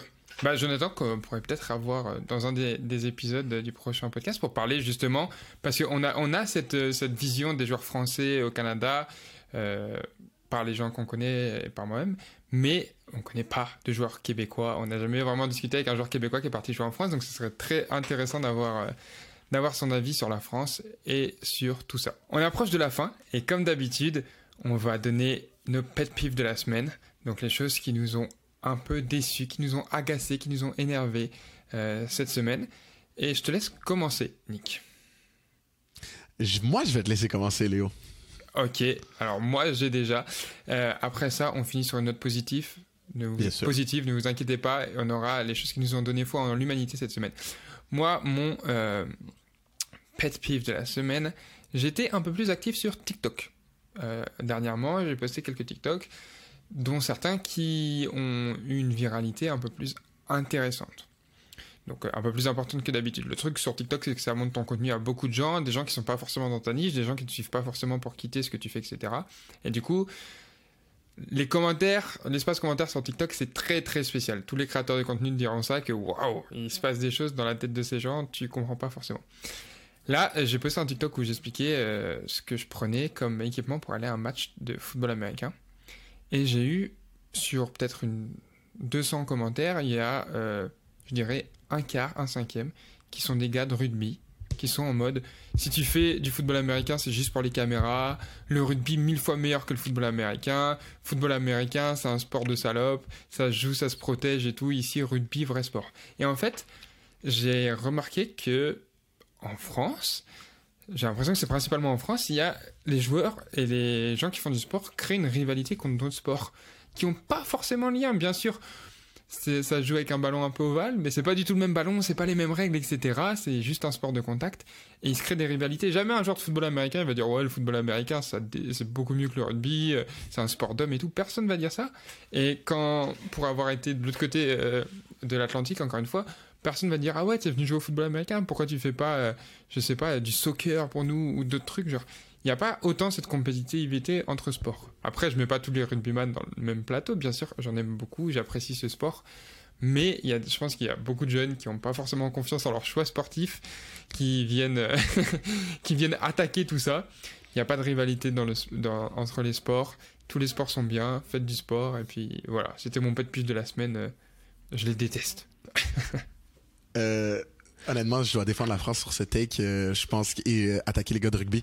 Je pense que Nantes, c'est c'est pas un problème français, c'est vraiment un truc de rugby parce que on a une équipe de rugby à mon université. Puis dernièrement, à travers tes bouche à bouche là bouche, à oreille, parce que ouais bouche à oreille plutôt bouche à bouche c'est c'est différent c'est bizarre tu fais du bouche à bouche avec les gars de l'équipe de rugby? De rugby ouais, c'est mon coming out non à travers le bouche à oreille, parce que personne n'est venu me dire ça en face, mais j'entends euh, qu'il y a ces commentaires-là en mode euh, Ouais, ouais, il y a plus de monde qui vont voir l'équipe de foot, l'université met de l'avant l'équipe de foot, mais ils jouent même pas au sport le plus masculin. Premièrement, c'est comme pour, pourquoi t'as besoin de de, euh, renforcer ton, ton sentiment de masculinité? Genre qu'est-ce qui se passe dans ta vie que ton choix de sport fait de toi un homme ou pas? Genre big je pense que t'es un homme pour beaucoup d'autres raisons. Mais deuxièmement non, je pense que je je suis pas prêt à coller ça à la France, cette comparaison des sports. Je pense vraiment que, à cause que le foot américain, dans certains contextes, là, en Amérique du Nord en particulier, c'est tellement mis de l'avant. Puis même en France, c'est pendant le Super Bowl, c'est, très, très populaire. Genre, je pense que euh, c'est, un gros événement, mais très, très populaire euh, dans certains groupes. Je veux dire, c'est très, très euh, connu globalement c'est ça, c'est culturel. Tout le monde sait c'est quoi le Super Bowl. Même quelqu'un qui connaît pas le foot, il dit ah oui, le grand match aux États-Unis là. Tu c'est en fait c'est que les Américains sont tellement bons à rendre leur culture du pop culture tu comprends? C'est, euh, du mainstream culture. Et je pense qu'il y a cette frustration de certains euh, joueurs de rugby parce que malgré que c'est un sport beaucoup plus pratiqué en Europe qu'en Amérique du Nord, il est peut-être moins glamour, il est peut-être moins euh, culture populaire et tu vas pas voir une série sur Netflix où il y a des joueurs de rugby. En tout cas, très peu. Alors que il y a toujours oh le quarterback du lycée, nanana, dans les séries américaines traduites là pour vous. C'est ça en fait. Je pense que c'est là qui vient ce petit complexe d'infériorité, alors qu'il devrait pas en avoir. Euh, moi, je pourrais jamais jouer au rugby là. C'est un sport qui nécessite une capacité euh, cardiovasculaire plus élevée que ce que Dieu m'a donné. Moi, ma force, c'est euh, être très, très sodine dans mes mouvements, être capable de reproduire des mouvements rapides à court échelon, respirer un peu et le refaire et, mais je pense pas que je suis supérieur à des gars de rugby parce que je suis plus rapide qu'eux sur des petits échelons, alors qu'eux devraient. Tu comprends ce que je veux dire? C'est comme. Mais je pense que oui, oui, c'est quelque chose de récurrent, puis ça vient de ça. Ça vient que notre sport est très, très médiatisé et non le leur. Ça, me, ça me fait penser à il y a quelques années, euh, bah, il y a un peu plus d'un an, euh, j'avais fait une, interview pour Decathlon qui avait été postée sur Facebook. Et alors, Facebook, niveau commentaire aussi, c'était quelque chose. Il y a un gars qui a, qui a commenté, et tu sais, c'est des gens, avec des lunettes de soleil sur leur photo de profil, si tu vois ce que je veux dire. non, aucune idée. Aucune et qui sont en mode, euh, ouais, j'ai fait du. Il y a quelques années, il y avait l'équipe de football américain locale de ma ville. Je me souviens de ce commentaire, il m'a marqué. Et on avait fait une mi-temps rugby et une mi-temps football américain contre eux, et on les avait explosés. Curieux, je lui demande, attends, mais comment tu fais ça? Genre, c'est trop dur de jouer au football américain. Genre, bien sûr, le rugby c'est dur et plein de stratégies, mais tu plus de chances de faire un match de rugby sans avoir fait de playbook et de t'en sortir, même si tu vas être beaucoup plus nul qu'une équipe de rugby qui travaille, etc. Mais si au football américain, t'as pas fait de playbook, tu peux juste pas jouer, tu peux juste, c'est impossible. Impossible. Ouais, c'est impossible. Et du coup, je lui demande, euh, ben, je réponds en commentaire avec mon burner à compte. Donc mon compte où c'est pas écrit le sortel. Ok, Kevin Durant. Oh, wow. non, c'est pas vrai, j'ai répondu avec mon compte. Je lui dis, euh, ok, euh, comment c'est possible Avez-vous genre parce que pour moi une équipe de tu peux pas faire du football américain sans être préparé. Comment vous, vous êtes-vous préparé Voilà, qui vous a passé l'équipement? Comment vous êtes-vous préparé? Comment, comment ça s'est passé? Il a, il a répondu on n'avait pas d'équipement, euh, on avait juste pris un ballon de football américain en appliquant nos règles et on les avait quand même battus. Ok. voilà. Donc, j'étais en mode, mais gros, je comprends pas. En fait, il y a tout le temps cette comparaison de sports. Même je reçois des DM. Est-ce que le football américain, c'est mieux que le rugby, Tati Non, les frérots, c'est deux sports différents. Et on ne parle pas du handball contre le volet. Genre, personne dit, ouais, moi je fais du hand, c'est beaucoup plus viril que ton volet. Personne Très dit bon ça. Point. Je pense pas, en tout cas. Donc voilà, je... Pour mes Montréalais qui se demandent pourquoi Léo a bring up le handball, euh, la France, c'est genre le plus gros, le, le pays où le handball est le plus joué au monde. Genre, c'est un des meilleurs pays au monde pour le handball. Mhm. C'est gros là-bas. Je sais que pour nous, euh, la dernière fois que tu joué ça, c'est en secondaire 2. Euh, moi aussi, c'était un choc culturel quand, genre, ils, parlent souvent d'handball, alors que pour nous, c'est. Ça est volé en France, on est champion olympique et champion du monde. Donc, euh, ouais, ça joue, ça joue pas mal, mais ouais, gros, moi, je, je comprends pas. En tout cas, c'était ça, mon coup de gueule de la semaine. très, très pertinent. Je, je comprends pourquoi. moi, mon pet de la semaine est pas mal moins pertinent, je te dirais, mais je pense, c'est pas, c'est pas quelque chose qui est arrivé. C'est juste une pensée que j'ai eue euh, pendant cette fin de semaine et j'ai dit, mais arc, bro, ok? Euh, je joue au football américain. Tu joues au football américain. Beaucoup de notre audience joue au football américain. Il y a deux types de terrains. Il y a les terrains naturels, d'accord, vrai gazon. il y a les terrains synthétiques, d'accord. Donc, euh, il y a plusieurs types de terrains synthétiques, mais en général, surtout aujourd'hui, euh, souvent des terrains avec un, faux gazon et euh, des sortes de granules, ok, souvent de caoutchouc pour simuler un peu de la terre. Et ensuite, en dessous, il y a des layers là de, de, de hum, donc des strates de gazon, de petites roches, pour que ça simule un peu le, ça amortisse exact, pour qu'on ait un amortissement similaire à de la vraie terre, d'accord. Euh, ceci étant dit, il y a deux types de terrains euh, intérieurs. Euh, synthétiques, excusez-moi. Terrain synthétique extérieur, ok, donc pas de toit, d'accord, et des terrains synthétiques intérieurs. Donc soit domés, ok, pour une partie de l'année, ou domés à l'année longue. Donc c'est avec un, un, toit. oui, un dôme. OK, bon, je ne sais pas si vous utilisez le même mot. Parfait. Donc, un dôme, on est, on est conscient que ça peut être enlevé et remis. Ou une structure permanente. Ça peut être dans un centre sportif et c'est là à, vie. D'accord? Et beaucoup de joueurs de foot euh, pendant longtemps, euh, dont moi, euh, on préfère les terrains synthétiques parce que c'est plus constant. Il n'y a pas ce côté qu'il pourrait avoir des trous. quand il pleut, ça peut, il peut avoir de la boue, ça peut être plus glissant. si c'est mal entretenu, ça peut être dangereux, etc. C'est, il y a plus de chances que ton expérience de match ou de pratique soit constante à part quand le terrain euh, a fait son temps, donc après 20 ans, il faut le changer, 10 ans, whatever, dépendamment de l'usage. En général, c'est mieux. Mais là, en fin de semaine, mon équipe a euh, euh, donc ce week-end pour mes Français, mon équipe a eu le mini-camp, comme j'ai dit, sur une structure dans un centre sportif intérieur. Donc un centre sportif, une structure fixe dans lequel il y a un terrain synthétique. Et il faut comprendre que c'est le seul centre sportif dans la région de Sherbrooke euh, avec un terrain euh, intérieur synthétique. Et donc, il y a notre université qui l'utilise. Il y a l'université Sherbrooke, ok, qui est aussi qui joue au football universitaire aussi. Les deux équipes de foot. Il y a les équipes de soccer qui l'utilisent. Ok, nous, il y a notre équipe de rugby et si je me trompe pas, notre équipe de lacrosse qui l'utilise. Il y a les, équipes euh, cégep donc euh, de la région, donc euh, le collège Champlain Lennoxville, ainsi que le cégep de Sherbrooke qui les utilise pour leur équipe de foot et probablement d'autres sports. Et donc, il est très, très utilisé. Mais un terrain synthétique, là, avec tous les gens qui jouent dessus, qui, qui saignent, qui suent, qui crachent, c'est pas nettoyé. Il n'y a pas de roulement. Et on, on, on, rasse- on, on, euh, on passe pas la, tombe pas, la- ouais. on tombe pas rassant. On passe pas la tondeuse euh, sur le terrain, ce qui fait que le gazon est renouvelé, il repousse. Il n'y a pas de l'eau de la pluie qui fait un, un genre de système de drainage. Il y a absolument rien. Et nous, on joue au foot dessus. On tombe, on, se saigne. Et après, il y a des gars qui ont des, infections euh, au bras, des infections de la peau. Ils se demandent pourquoi. Gros, je me suis, remis en question en pleine pratique de foot. J'étais en, en pre-practice, j'étais sur mon dos en train de faire des petits échauffements de jambes, là, avec mon cou qui touche au sol, tous mes bras qui touchent au sol. Malgré que moi, je mets des long sleeves parce que pour d'autres raisons, là, mais euh, je suis bien content de les avoir. Et je me suis dit, on dit souvent que l'argent est une des choses les plus dégueulasses au monde.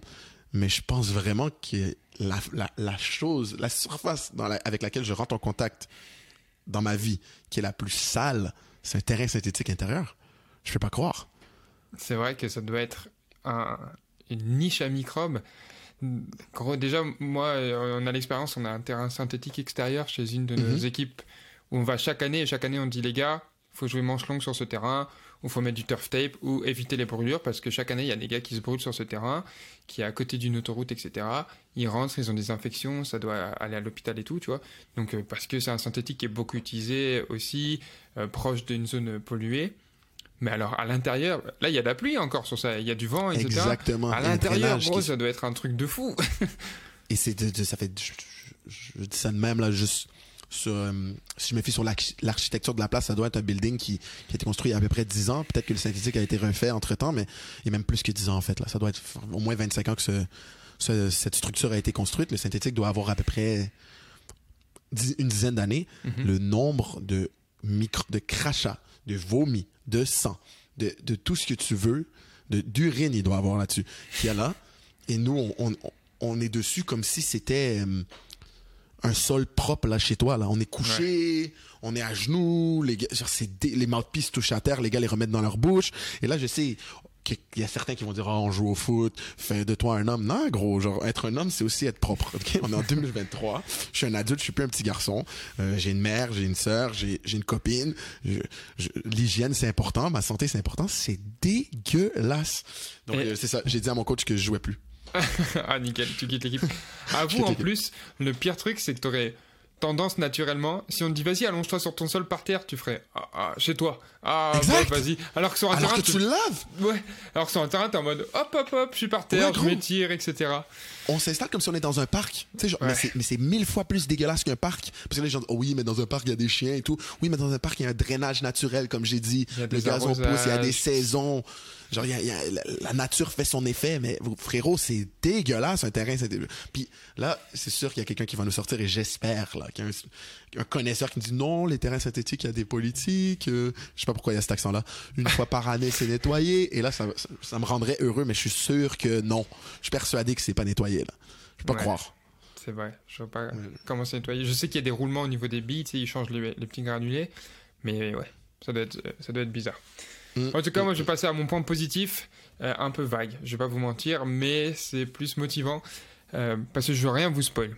Pour être clair, euh, je vais vous dire que dans la vie, c'est une phrase qu'on vous a peut-être beaucoup répétée, mais il faut tenter sa chance, il faut shoot son, shot, comme on dit. Récemment, j'ai écrit des DM, envoyé tout pour faire du contenu de, plus en plus de bonne qualité. Et ça marche. Et j'ai des réponses de joueurs de plein de niveaux différents, dont la meilleure ligue euh, du monde, etc. C'est cool. en vrai, j'ai juste rien fait de plus qu'envoyer un DM. Et souvent, on est bloqué par la peur de tenter quelque chose, par la peur du regard des autres, par la peur d'être jugé par la personne qui nous lit ou quoi, que ça va dans, dans tous les dans tous les corps de métier. Mais si vous avez quelque chose à proposer qui est qui peut donner de l'exposition, qui peut pas juste de l'exposition, mais un truc donnant-donnant à une personne, il y a peu de chances qu'elle refuse. Et j'ai appris ça en écoutant d'autres podcasts, euh, que par exemple sur le, le YouTube américain, il y a des YouTubeurs qui vont faire du contenu et mettre, promouvoir gratuitement le contenu d'autres personnes, ou alors mettre en avant l'exposition, euh, exposer pardon d'autres personnes d'une bonne façon. Et du coup, pour les collaborations, ils acceptent. Euh, beaucoup, beaucoup de gens acceptent. Donc voilà, dans votre vie, shootez votre shot. Si vous avez envie de tenter des trucs, de faire des trucs, de travailler avec des gens, essayez, envoyez un message, prouvez que vous pouvez leur apporter euh, quelque chose et euh, ça marchera dans 99% des cas. Exactement, c'est inspirant. Si un jour vous êtes dans le sud de la France sur un balcon et vous voyez un turf en bas, vous avez besoin de faire des routes, allez-y, foncez. Allez demander au petit monsieur, il va dire oui. non, en vrai, content pour toi, mon gars, et j'ai hâte de savoir c'est quoi tout ça? C'est que je sais déjà. Je fais juste bon, euh, ça m'amène à mon euh, moment qui m'a redonné foi en l'humanité cette semaine. Euh, je vais faire ce cours. Euh, j'étais encore une fois dans notre mini-camp, dans le terrain synthétique des plus propres, et j'étais en train de... On faisait des drills de receveurs, on est au, au, début de la pratique numéro 2, on parle de pratique de 3 heures.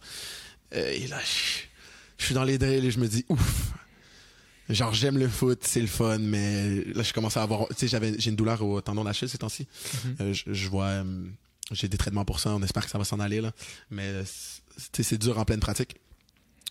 Et euh, je me dis, ok, tu sais, j'ai un petit down dans ma pratique, mais je dis rien, je dis rien, j'en parle pas à mes coéquipiers, je suis dans ma tête, tu sais, puis moi normalement j'aime bien être vocal, puis puis avoir du, du, plaisir. Et on fait des drills de release, ok, donc euh, pour, euh, pour mes receveurs, vous savez de quoi je parle, mais pour les non-receveurs, dans le fond, on simule qu'il y a un défenseur devant nous qui tente de nous stopper et on doit lui donner un, petit, euh, petit mouvement des hanches, petit mouvement des épaules, euh, petit mouvement soudain des, jambes pour euh, faire à croire qu'on va à gauche ou à droite et partir de l'autre côté. D'accord? En gros, on veut pas se faire toucher et on veut commencer notre tracé. Donc, on fait ça mais on met un, un dummy devant nous. Donc un, un bag, un gros sac comme presque un sac de boxe, mais qui tient sur, sur soi-même. Exactement. Donc, euh, le, le, le, bas du sac est plus lourd. Donc, euh, si on le frappe, il, il balance. Okay? Et c'est pour simuler un être humain, dans le fond, pour, pour euh, ce genre de pratique. Et euh, je suis un peu, comme je vous dis, je suis un peu dans ma tête. Je suis un peu, ah, man, la pratique est longue. Je me place devant mon, le demi, le bag. Je fais mon move et je m'enfarge sur le bag et je tombe. D'accord? Et là, je suis comme, oh, mais, mais qu'est-ce qui se passe? Quelle pratique de merde. Je me lève et un de mes coéquipiers frappe le sac, le bag, et dit Yo, comment tu touches à Nick, bro? C'est quoi ça Et là, un autre coéquipier arrive, boum, frappe le bag aussi. Là, moi, j'arrive, je frappe le bag, et là, deux de mes coéquipiers arrivent en courant et on commence à jump le bag. Don't touch one of tu sais beaucoup d'anglophones dans mon équipe. Don't touch one of ours, bah, bah, bah. Et ça va, ça m'a remis le sourire. C'était tellement drôle. Tout le monde s'est mis à rire parce que je sentais que l'énergie était basse, pas juste pour moi, pour tout le monde. Et ça a reparti la pratique et tout. Il y a un super beau clip qu'on va vous montrer. Euh, je l'ai mis sur Instagram euh, parce qu'en gros, nos drills sont filmés et ça a fait réagir tout le monde. C'était hyper drôle. Toute la, la communauté foot euh, a trouvé ça drôle. Puis c'est ça. C'est un petit moment qui m'a qui m'a mis beaucoup de plaisir. C'est le fun. on sent vraiment que le groupe de receveurs cette année avec lequel je joue, c'est une petite famille. Là, c'était un demi, mais un jour, ça va être une vraie personne. On va l'enculer. Waouh, waouh. Non, mais c'est sûr que, c'est très cool. Et puis, euh, de un, ça montre la cohésion d'équipe. Donc, c'est cool. C'est important. Et de deux, il euh, y a des gens qui regardent ce podcast sur YouTube et qui ont eu la chance de voir le clip en live. Euh, voilà, moi, je veux dire, venez vous abonner à la chaîne YouTube ou même il y a des podcasts vidéo sur Spotify aussi. Donc, si vous voulez voir ce clip qui était très, très marrant, moi aussi, moi, d'avoir vu ça, ça m'a fait beaucoup, beaucoup rire en tout cas. Merci à vous si vous nous avez écouté jusqu'à la fin fin de ce podcast. J'espère que ça vous plaît. Pensez à nous suivre sur toutes les plateformes de diffusion de ce balado balado diffusion, c'est ça? Cette balado diffusion. De cette balado diffusion. Pensez à nous suivre sur les plateformes de podcast, Apple Music, Spotify, Amazon, tout ça, toutes les plateformes de musique et de diffusion qui existent. Abonnez-vous à la chaîne YouTube et venez voir le podcast en visuel si ça vous tente. On se retrouve très bientôt dans un nouvel épisode de Sans Stress. Et merci Nick d'avoir été là. Yes sir, ciao à tous mes Montréalais. Bonne soirée à tous mes Français. ciao.